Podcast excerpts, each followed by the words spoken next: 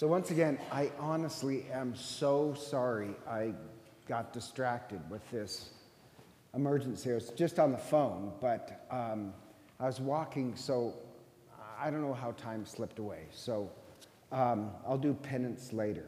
I'll shave my head bald.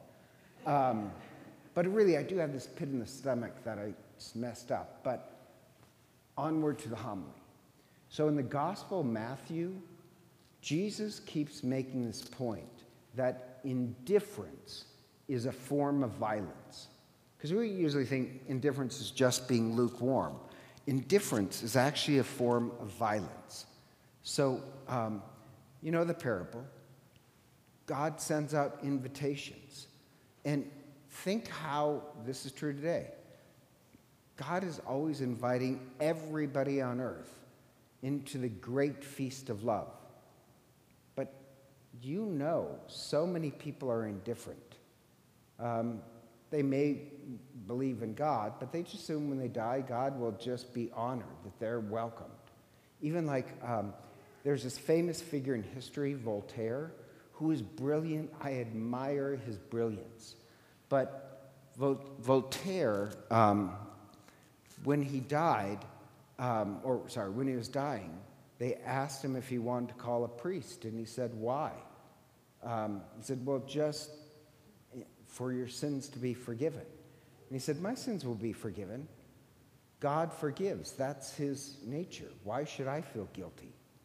But just his whole life, in some ways, he's brilliant, but indifferent. Does that make any sense? And I think a lot of, you know, not, not bad people, Voltaire wasn't bad, but he was indifferent to everything that was really, we'd say, important in life. And he just presumed that he was going to go to heaven because it's God's job to forgive. But um, like I just find the vast majority of population today, they're not really interested in attending God's feast of love. They just assume when they die that God will just, of course, want them there. Does that make any sense?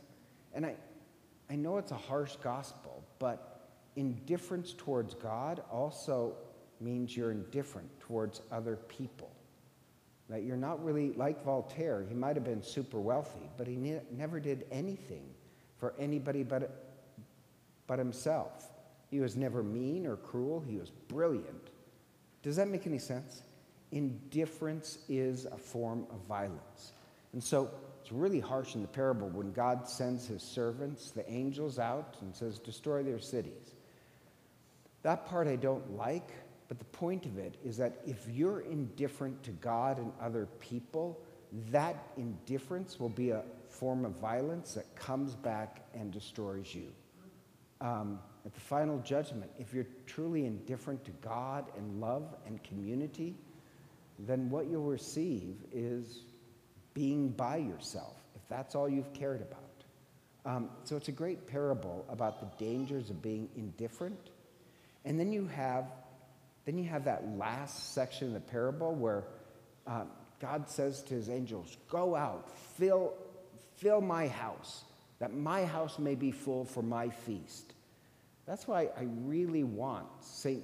Pius to be a place where we evangelize the world. We're always inviting people in. Does that make any sense? Um, like I, at my previous parish, and I'm bizarre, but I like being aggressive.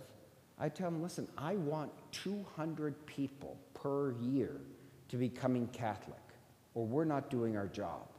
And you can say, well, 200 people, that's a lot. We actually reached it every year. One, no, we didn't I take that back.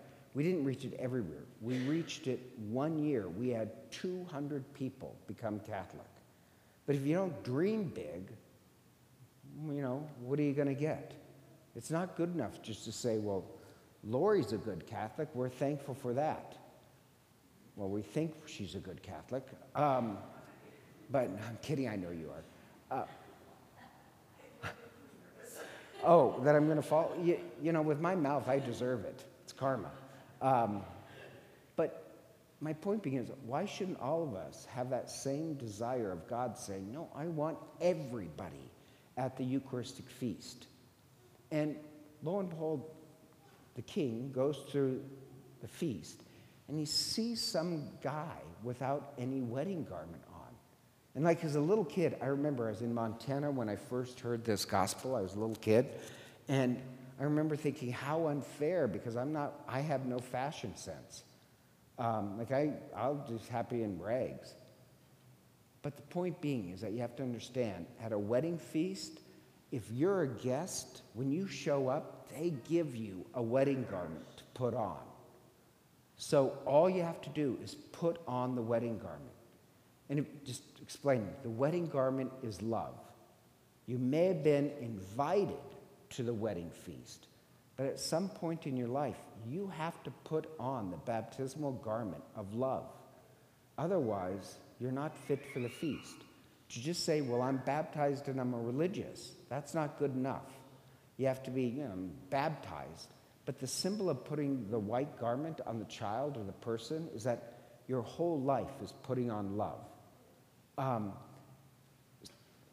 so for us, um, we want to make sure that we're putting on love, not just the indifference of saying, well, you know, we're Catholic, so that's good enough. Um, indifference is a form of violence. And passion, passion for God and other people, that is how we say yes to God.